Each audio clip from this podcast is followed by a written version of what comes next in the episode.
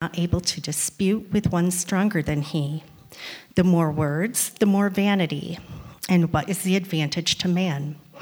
For who knows what is good for a man while he lives the few days of his vain life, which he passes like a shadow?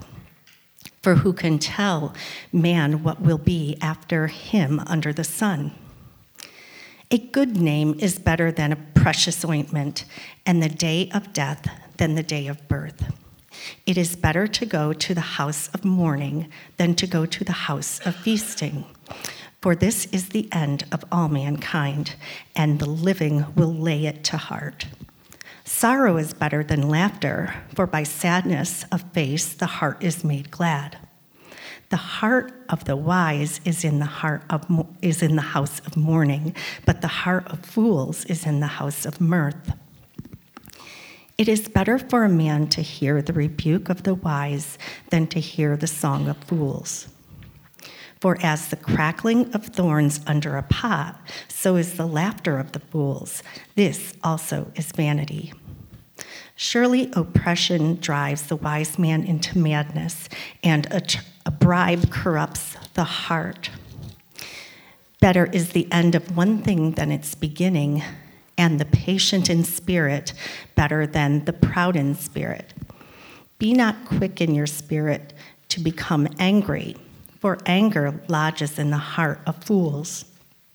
Say not, Why were the former days better than these? For it is not from wisdom that you ask this. Wisdom is good with an inheritance, an advantage to those who see the sun. For the protection of wisdom is like the protection of money, and the advantage of knowledge is that wisdom preserves the life of him who has it. Consider the works of God, who can make straight what he has made crooked. In the day of prosperity, be joyful, and in the day of adversity, consider. God has made the one as well as the other, so that man may not find out anything that will be after him. In my vain life, I have seen everything there is a righteous man who perishes in righteousness, and there is a wicked man who, who prolongs his life in his evil doing. Be not overly righteous, and do not make yourself too wise. Why should you destroy yourself? Be not overly wicked, neither be a fool. Why should you die before your time? It is good that you should take hold of this and from that withhold not your hand, for the one who fears God shall come out from both of them. Wisdom gives strength to the wise man more than ten rulers who are in a city. Surely there is not a righteous man on earth who does good and never sins.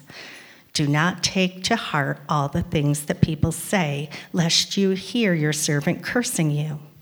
Your heart knows that many times you yourself have cursed others. All this I have tested by wisdom. I said, I will be wise, but it was far from me. That which has been is far off and deep, very deep. Who can find it out? I turned my heart to know and to search out and to seek wisdom and the scheme of things, and to know the wickedness of folly and the foolishness that is madness. And I find something more bitter than death. The woman whose heart is, sna- is snares and nets, and whose hands are fetters. He who pleases God escapes her, but the sinner is taken by her. Behold, this is what I found, says the preacher, while adding one thing to another to find the scheme of things which my soul has sought repeatedly, but I have not found.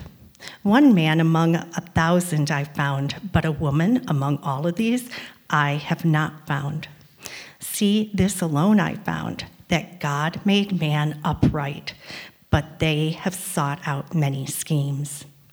Who is like the wise?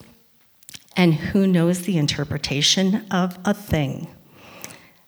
a man whose wisdom makes his face shine and the hardness of his face changed. This is God's word for us today.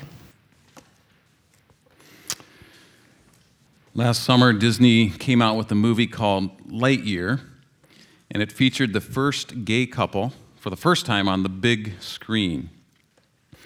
There was a bit of pushback as some people protested Disney doing this,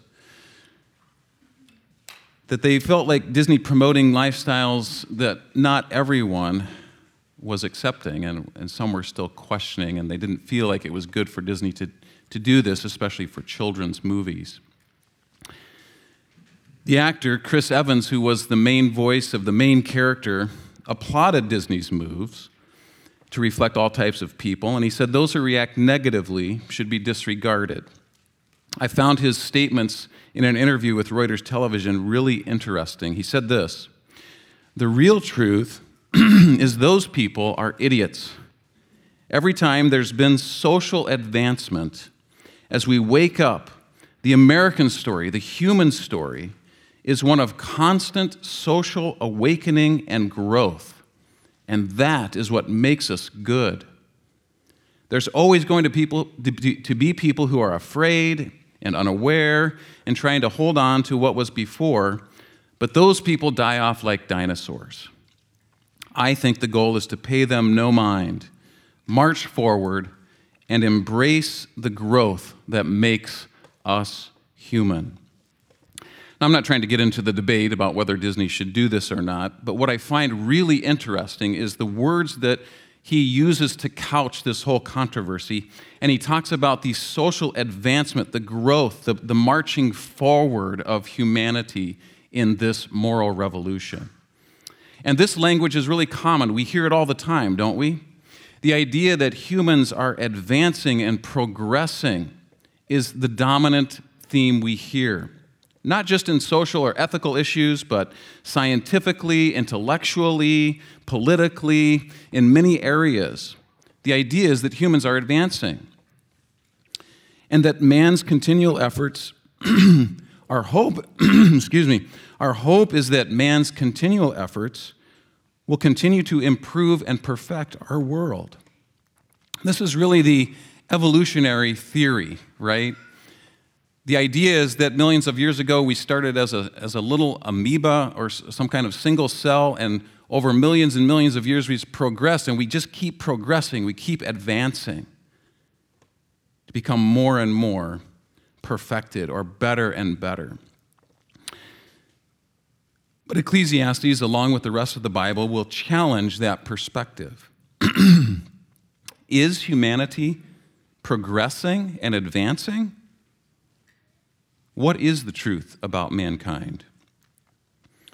Today, the passage that we're looking at is going to delve into this question Who is man? What is the human story? And what makes us good? Those are the questions we want to look at. Now, as we begin in verse 10 of chapter 6, we're coming to a turning point in Ecclesiastes. Notice that the author identifies this. He says, Whatever has come to be has already been named. It's kind of a summary statement. And it tells us what he's been doing over the last three chapters. Let's just give a quick review. If you remember, chapter 3 opened with that beautiful poem about everything under the sun good and evil, a time for everything under the sun. And in chapter 3, verse 11, Kohelet, the author, says that he believes that God has made everything beautiful in its time. But man, even though we have eternity in our heart, we can't quite see what God is doing, largely because we're so temporary. And we have vanity. We see vanity all around us. And so Kohelet identifies the vanity that he sees in the world that we all experience. That's been the last three weeks. We've looked at the 10 vanities that he has observed. They include observations of injustice, death, oppression, the success of envy, loneliness, disappointment with human leaders, false religion, injustice and oppression in government, and the evils of loving money. Along the way, he suggested that there's a better way to respond to many of these vanities. And consistently, he has held out the possibility of experiencing God's gift of joy and satisfaction within the vanity that we all experience in the fallen world. So, this is what has come to be. what we've been looking at the last three weeks. God has subjected the creation to futility to accomplish his perfect work. He is doing something. And our memory verse that we suggested for this passage, Romans 8, Romans 8 tells us that he is forming glorious children of God through the sufferings of this present time. But our experience or the sufferings of this time are like the pains of childbirth before the child is born. And so that brings us to this new section today. That's what he's been talking about. He's, he's already named what has come to be. He's going to stop looking at the vanity around us. He's going to change his focus to looking at man. Notice what he says here it is known what man is. It's known what man is. He, he assumes that there is a knowledge about who man is. Now, where does he get that assumption? Well, that's the Old Testament perspective, right? This is an Old Testament book in the Old Testament, Genesis 1 to 3, and the first five books of the, of the Bible tell us clearly what man is. Man is sinful, he's a fallen creature under God's judgment in need of redemption. Contrary to popular opinion, man is not progressing along the evolutionary path. He has regressed or fallen from a state of innocence into a state of sin and corruption. Man cannot redeem himself through his own righteousness or through his wisdom, because as we will see in our passage today, man is unrighteous and unwise. These truths are divinely revealed by God, and it's wise for us to, to submit to God's correction and to see, seek His forgiveness and redemption. This is the fear of God that Ecclesiastes is, is encouraging us to. This is the wise path, although it is rarely followed. And instead, men vainly dispute with God over the question, What is man? We see that in this verse, in verse 10. It is known what man is, and that he is not able to dispute with one stronger than he.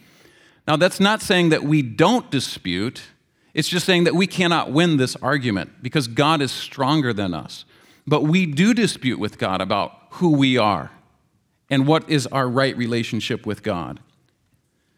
But he says that these, these, these disputes, these words just increase the vanity in the world. Notice verse 11 the more words, the more vanity, and what is the advantage to man? We just come up with all these other ideas about who man is. It increases vanity, and it's a disadvantage to mankind. As men pursue their different philosophies and experiment with different conceptions and imaginative ideas about who man is and how he should live, few know what is good for man to do during his vain and fleeting life. And that's what Solomon, again, he said this many times. He says it again in verse, in verse 12. For who knows what is good for a man while he lives the few days of his vain life? which he passes like a shadow? That's the question that he consistently asks over and over throughout this book, and he's asking it here again today. And he's going to answer this question What is good for man during his life? Well, he's going to tell us in verse 11 wisdom is good. Wisdom is good. That's the emphasis of the passage today. I know this passage is a little confusing, it's long, but you'll notice that there is this repeated theme throughout. I've tried to make a slide. I don't think it fit. Well, there it is. Okay, so what I was trying to do, and it's, it's hard to get on one screen, I was trying to put the whole chapter and, and highlight the sections where he talks about wisdom, the advantages of wisdom. So in 11 and 12, he says that wisdom is what is good. It's, it gives us protection. It, it gives, it's an advantage. It preserves life. Verse 19 says, wisdom gives us strength. And then chapter 8, verse 1 a man's wisdom makes his face shine, it brings joy to a person. And so that's the emphasis of this passage that we see through this repeated encouragement to get this wisdom. And so the question is how do we get this wisdom? And that's the emphasis of the passage this morning. We get this wisdom by responding wisely to God's work of subjecting the world to futility. And He's going to teach us this wisdom in a couple different ways. There's two main sections. The first section is this, this section of Proverbs in verses 1 through 10. And it teaches us to get wisdom through wise conduct. So, because our, section, our, our, passage is so long today, I can't go in detail into each one of these uh, proverbs. We could probably do a whole sermon on these proverbs in and of themselves, but I want to try to just paint in broad strokes, give you an idea of, I think, what he's trying to say to us here. How we get wisdom, there's five things that he's going to suggest here in these proverbs. The first is we get this wisdom through mourning, not parties and laughter. Okay, verses 1 through 4. Notice verse 2 in, partic- in particular. It is better to go to the house of mourning than to go to a house of feasting, for this is the end of all mankind. Again, who is man? What is man? Well, this is the end of all mankind, right? It's, it's death. And so through mourning, we come to fully understand and embrace the reality that we all must face. We are under God's judgment, and, and His judgment is that we will physically die. And so we have to take this seriously. We have to enter into this mourning, this grief, and grief has a refining effect. Notice verse 3 Sorrow is better than laughter, for by, by sadness of face the heart is made glad. And that phrase, is made, is made glad, is probably better translated, is made better right? The heart can be made better as we mourn and grieve death. I remember my, my grandparents uh, died. They were both 97 years old when they died, and they died within two weeks of one another. This happened about six years ago. And it was a big event in my family. They, it was the passing of a generation. They were just um, very central to our family. And so we had about a whole month of just funerals and grieving and mourning. And I remember at uh, my grandma's funeral, one of my cousins was really visibly uncomfortable. And she just said, There's too much sadness here. We just need to go out and have some fun tonight. You know, she's just, and, and that's the way some people respond to, to sorrow, to grief, to death, right? They just ignore it. They just try to push it away and, and go off and, and, and have a party or, or go to the bar and drink, right? But he's saying, Don't do that. Enter into the mourning process, let it have its effect and I found with my grandma's, my, my grandparents' funerals, that month of mourning, it, it was difficult, but it had a good effect in my life. It caused me to profitably reflect on my life and how I should live. So I think that's the encouragement. How do we get this wisdom? Through mourning. As, as, as Danny read in the Beatitudes, blessed are those who mourn for they shall be comforted. We have to come to grips with reality of, of who we are. That comes through mourning. The second thing is through wise rebuke and not songs of fools, verses 5 through 6. It is better for a man to hear the rebuke of the wise than to hear the song of fools. Would probably much rather go to a concert, right, than hear a convicting sermon or, or a convicting podcast, right? Something like that. But, but we're not going to learn wisdom that way. The third thing is, he says, avoid corrupting activities, verse 7. Surely oppress- oppression drives the wise into madness, and a bribe corrupts the heart. Even the wisest person, if they begin to engage in, in, in, in, bribery or oppression, it will corrupt them. It will drive them into madness, which is another word for even just folly. It, it, it, it, it twists our mindset. And so, if we're going to find the wisdom that God has for us, we have to avoid these types of corrupting activities. Fourth, avoid anger and be patient, verses 8 and 9. Better is the end of a thing than its beginning, and the patient in spirit is better than the proud in spirit. See your commitments through to the end. Significant commitments like marriage and family and, and, and job, these types of things. We need to, to uh, see these these commitments to the end. Be not quick in your spirit to become angry, for anger lodges in the heart of fools. And then the fifth thing is don't think that life was better in the past or easier in the past. Notice verse 10. Say not, Why were the former days better than these? For it is not from wisdom that you ask this. The idea is the past was a better time, it was an easier time. I wish I lived in the past, right? It's, things are so difficult right now. But he's saying that's not wise. As Solomon has, has told us repeatedly, there's nothing new under the sun, right? The same things happen again and again and again. It, it, it, wasn't easier to learn wisdom in the past than it is today, and wisdom is still available for each one of us today as we look to the Lord and as we respond wisely to life. So that's the first section of Proverbs here. Through wise conduct, we can learn, we can get the wisdom that he's recommending to us. And now he turns to a second area, and this is where I really want to focus on today. How do we get this wisdom that is good for us under the sun? Well, we need to consider God's work and fear God. Consider God's work and fear God. What is God's work? Well, notice verse 13. Consider the work of God who can make straight what he has made crooked. God has made some crooked things that we cannot straighten out. We need to come to grips with that. We need to realize that. We need to accept that. What are some of the crooked things? Now, this doesn't mean that God is crooked. These are things that we feel are crooked, that we want to straighten out, but He has imposed them upon us, and we cannot straighten them out.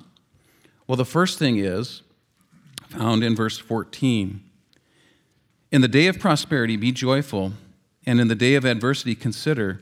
God has made the one as well as the other, so that man may not find out anything that will be after him. I think a better translation of that last phrase is man will not find, does not know anything about his future. Right? And so this is something that we experience as very crooked, right? God makes days of prosperity and days of adversity, and we have no control when one comes, right? We have no control, we have no knowledge, we have no perception of when the day, days of adversity are coming. It's just outside of our control. This drives many of us crazy, right? We try to live our lives so that we can avoid adversity and only experience prosperity, but it is completely out of our control. And we do not know what is going to happen to us in our future. That's God's work. The second thing is found in verse 15. In my vain life, I have seen everything. There is a righteous man who perishes in his righteousness. There is a wicked man who prolongs his life in his evil doing. I think we would say this like this God allows good things to happen to bad people, and he allows bad things to happen to good people. And to us, this seems very crooked. This is frustrating. This is vanity. But this is God's work. So, how do we respond to this? There are several unwise ways to respond to this. And through this, and Kohelet wants to teach us the wise way that comes from fearing God. Notice, notice what he says here in verses 16 to 17. Be not overly righteous, do not make yourself too wise.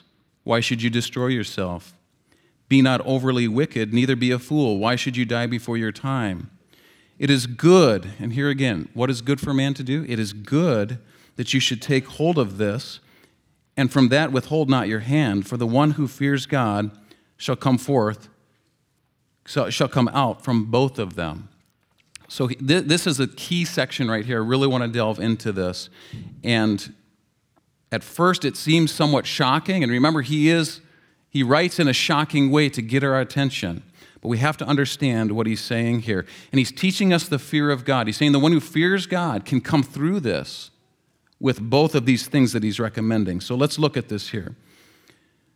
What is the wise response to God's work? We've looked at God's work. Now, how do we wisely respond to it? How do we learn the wisdom that he wants us to learn? Well, the first thing he says is don't be overly righteous in verse 16. Now, we have to let Kohelet explain what he means by this.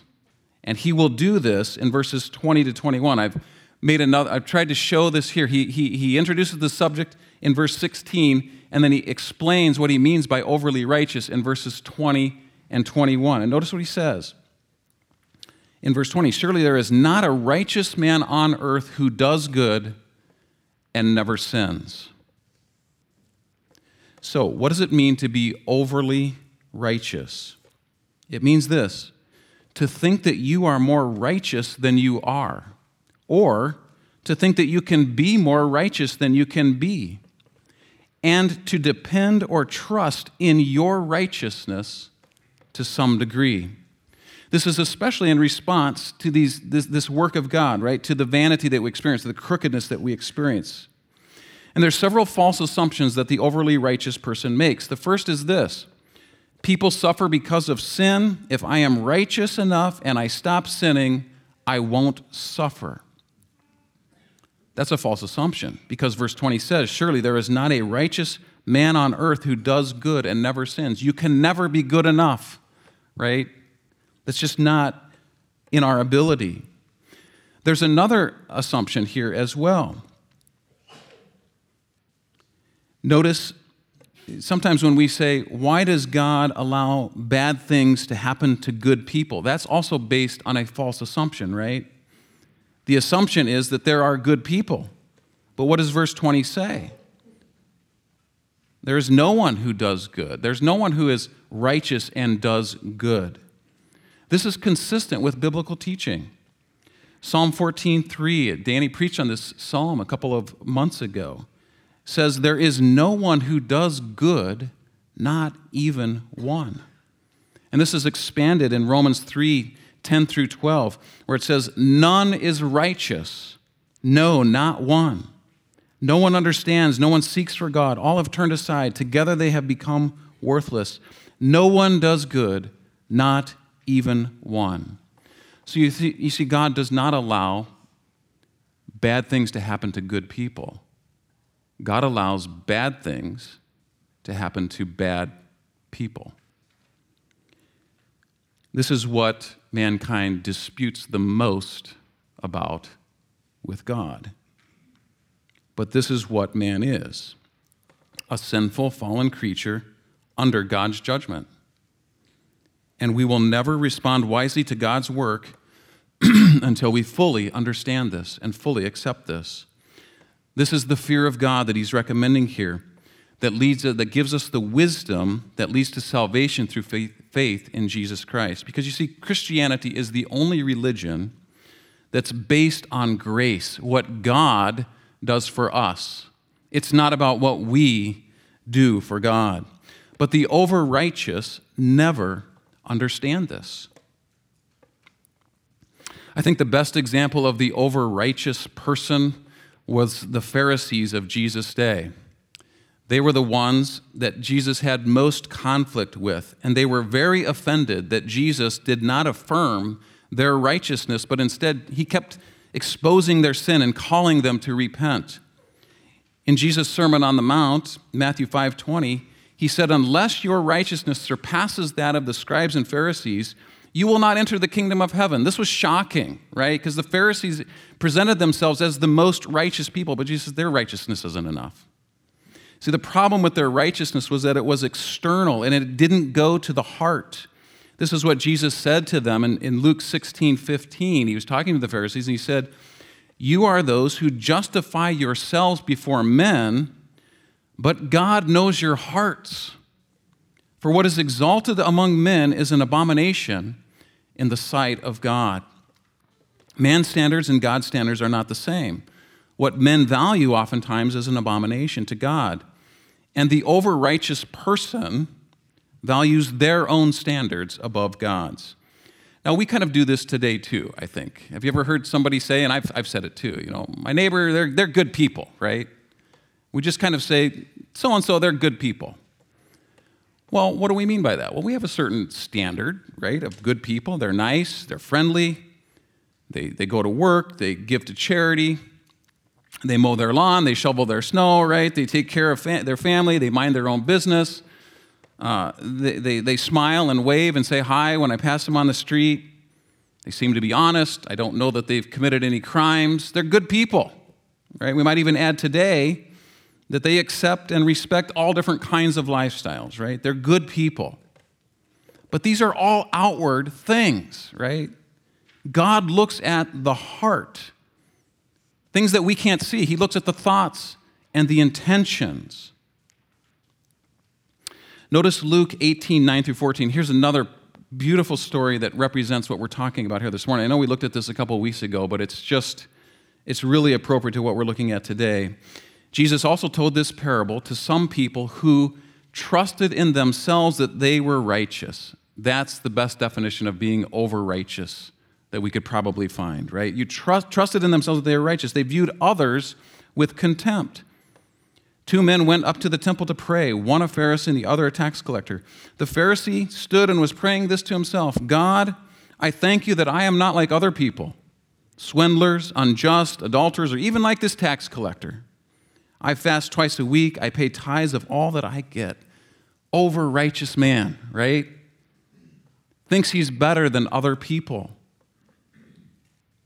But the tax collector, standing some distance away, was even unwilling to lift up his eyes to heaven, but was beating his breast, saying, God, be merciful to me, the sinner. This is the right perspective before God, right? We don't stand on our righteousness.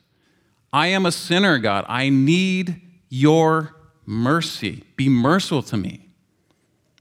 Jesus drives us home. He says, I tell you, this man went to his house justified rather than the other. For everyone who exalts himself will be humbled. He who humbles himself will be exalted. And see, I think this is God's intention in, when He brings adversity into our life and the experiences that we think are crooked. His purpose is to humble us and for us to stop exalting ourselves. This is the over righteous. This is the way they are. This is what they do. And notice that they view other people with contempt. Jesus said this in Luke, and Solomon says this in verse 20, 21. Do not take the heart, take, do not take to heart all the things that people say, lest you hear your servant cursing you. Your heart knows that many times you yourself have cursed others. Isn't that a refreshing perspective? You see, but the over righteous are really easily offended. They have a very thin skin. They forget their sins when other people sin against them and they get all hot and bothered, right? This is how you know if you're over righteous. You're very easily offended by what people say, especially if it's critical.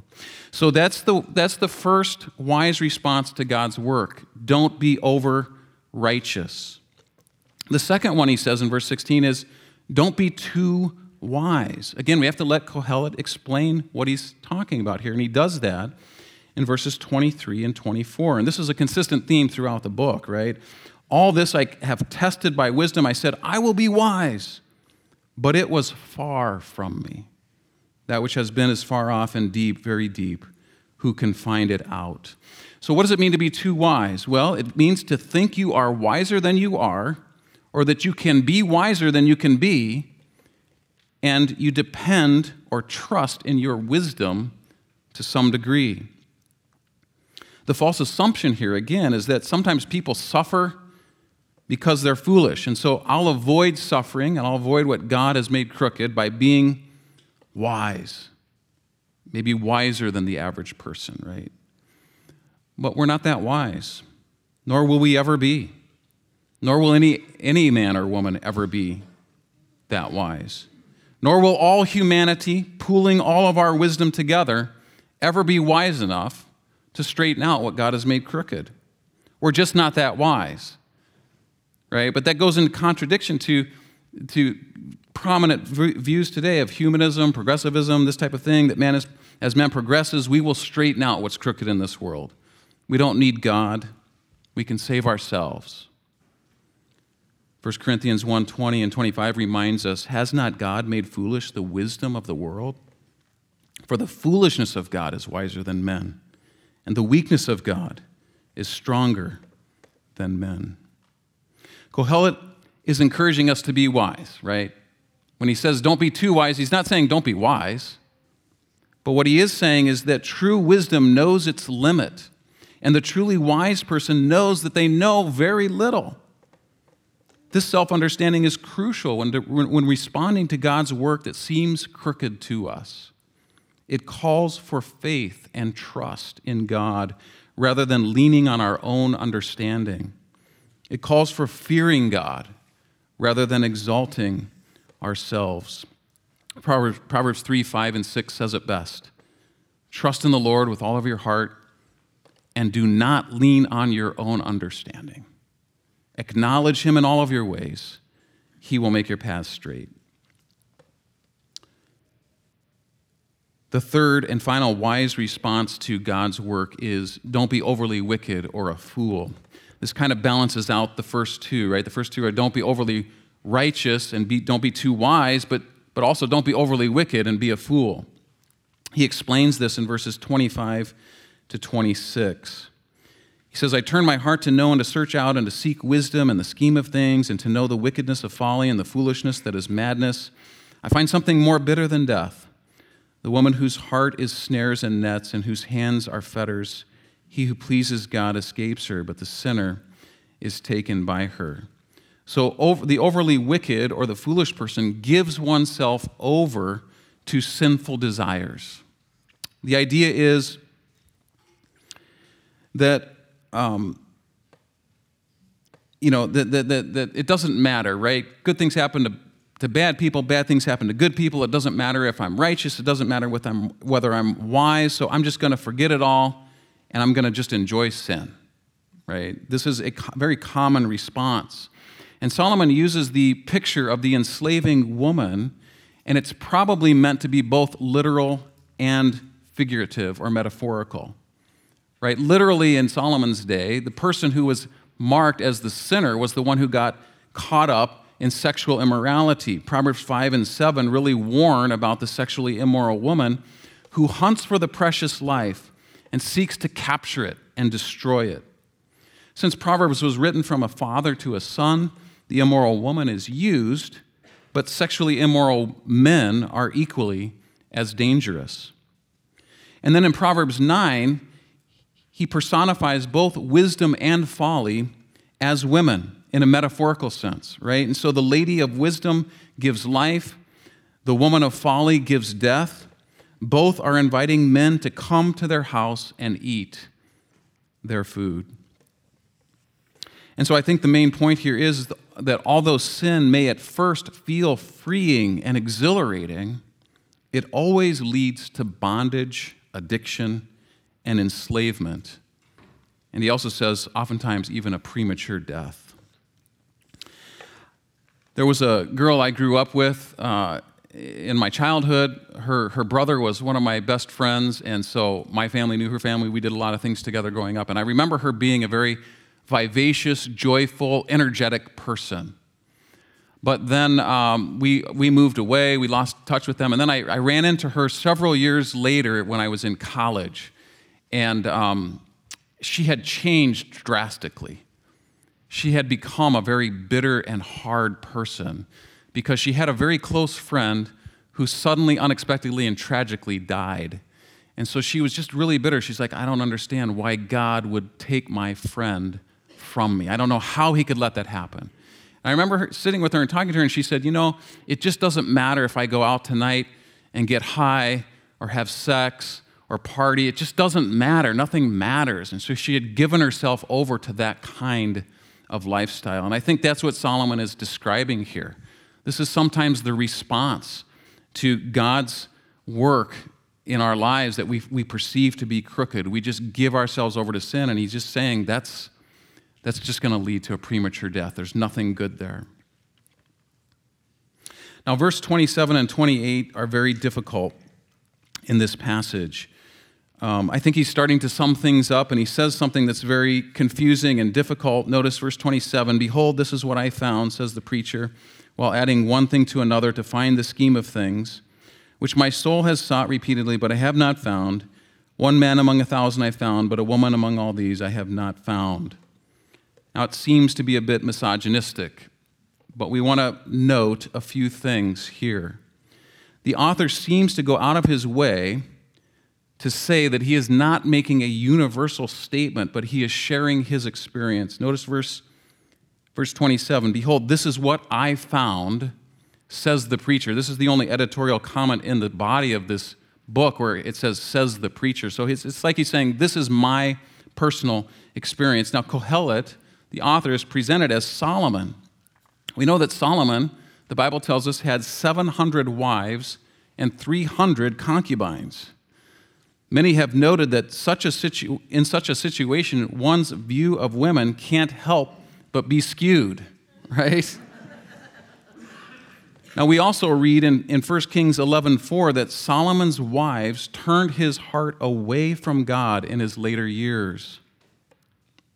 The Bible does not teach that women are in any way inferior to men, but rather all alike are sinful and fallen and in need of God's mercy and grace. And I think that's what he's saying in verse 29. Verse 29 is the more universal statement. See, this alone I found that God made man upright but they have sought out many schemes. The point I think he's trying to make is that very few find the wisdom that he is recommending of humbly accepting what God has said about man and responding appropriately, especially during times of adversity. Instead, most seek out schemes. He says that at the end. They have, God made man upright, but they have sought out many schemes. This word schemes literally means inventions creations, imaginations, right? God made us upright. We were created in a right relationship with God in which we understood that, that our, our place as the creature was subject to God. But we wanted something different, right? We wanted to be like God. That's what Satan tempted us with. And now we invent many different ideas that exalt ourselves and demean God or disregard him entirely. This is what Romans chapter 1 verses 20 21 to 23 says. Even though they knew God, they did not honor him as God or give thanks, but they became futile in their, in their reasonings, and their senseless hearts were darkened. Claiming to be wise, they became fools and exchanged the glory of the incorruptible God for an image in the form of corruptible mankind captivated by our own imaginations, few of us find the wisdom and life of a right relationship with God that he is recommending to us in, the, in this passage today. I think this is consistent with Jesus' teaching. Unfortunately, Jesus said in Matthew 7 13 through 14, Enter through the narrow gate, for the gate is wide and the way is broad that leads to destruction, and there are many who enter through it. For the path is narrow and the way is constricted that leads to life, and there are few who find it. Well, in conclusion this morning, let's look at a couple of goads and nails. Remember, the words of the wise are like goads, right? They're like that sharp stick that, that, that pokes us, that hurts us, right? And, and there's some hard words in this passage today. You might feel the pain of them, but they're intended for your good. They're intended for our good, right? And so, the first goad we want to look at today is we need a humble self evaluation before God. This is absolutely crucial. This is foundational for if we're going to find wisdom, if we're going to find salvation, right? There are a couple of examples in the Bible of people who had correct self evaluations. One was the Apostle Paul in, in Romans chapter 7, verses 20, verse 24. He's struggling with his inner sin, right? He's talking about the things I want to do, I do not do, the things I do not want to do, I do. And then he says this Wretched man that I am, who will deliver me from this body of death? That's a correct self evaluation before God. I am a wretched man. I need deliverance. Job was another man who came to the same conclusion. You know the story of Job? He was considered to be a very righteous, wealthy man, but he lost everything. This is a long conversation with his friends, and then God shows up. And throughout this, and, he says, I want to I wanna talk to God. I, I want to I want to contend with God, right? And so God shows up. And God says, Who is this that wants to contend with me, right? And, and these were the last words of Job in Job 42, 5 through 6. He says, I had heard of you by the hearing of the ear, but now my eye sees you. Therefore, I despise myself and repent in dust and ashes. You know, I think for most of us here today, we're religious people, right? We're here in church. And our temptation is probably that temptation to be overly righteous. I know that's my temptation. I know that's something I've struggled with in my life. I grew up in a pastor's home, I was a pastor's kid. I wasn't a rebellious pastor's kid. I I was a good kid. You know, I had a good reputation with those at school.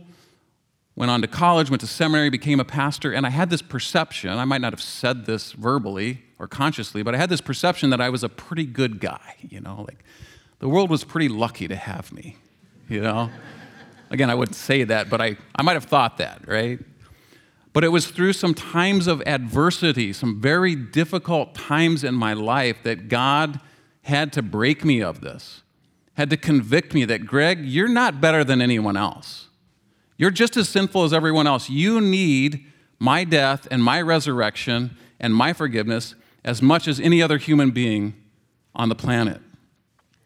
We all need to come to this place of conviction. This is the gift of God in our lives, really, to truly understand who we are and what our need is. And that leads us to the second goad, and that is hope in God alone. Hope in God alone. This is the message of Ecclesiastes God is working a perfect and beautiful work. He has subjected the creation to futility, but as Romans 8 tells us, He's done it in hope that the creation itself also will be set free from its slavery to corruption into the freedom of the glory of the children of God. God has made some things crooked, and He alone can straighten them. The good news is, He has promised that that's exactly what He's going to do. He will make the crooked straight. And there's a little hint of hope in verse 29 when he says, See this alone I found that God made man upright, but he sought out many adventures. But, but, but God made man upright. If he did it once, he can do it again. And it is, in fact, what he is doing in Christ. 2 Corinthians 5:21 We implore you on behalf of Christ be reconciled to God. Stop disputing with God. Stop arguing with God accept his judgment of you. Because for our sake, he, God, made him, Christ, to be sin. Him who, he who knew no sin, he made to be sin so that we might become the righteousness of God. Not overly righteous, truly righteous, when Christ imputes his righteousness to us. He takes our sin and he gives us his righteousness. This is the gospel. This is the salvation of Jesus Christ. And that's what we want to celebrate this morning as we go to communion. This is Jesus giving us his body, his blood, which was necessary for us because of our lost and fallen state.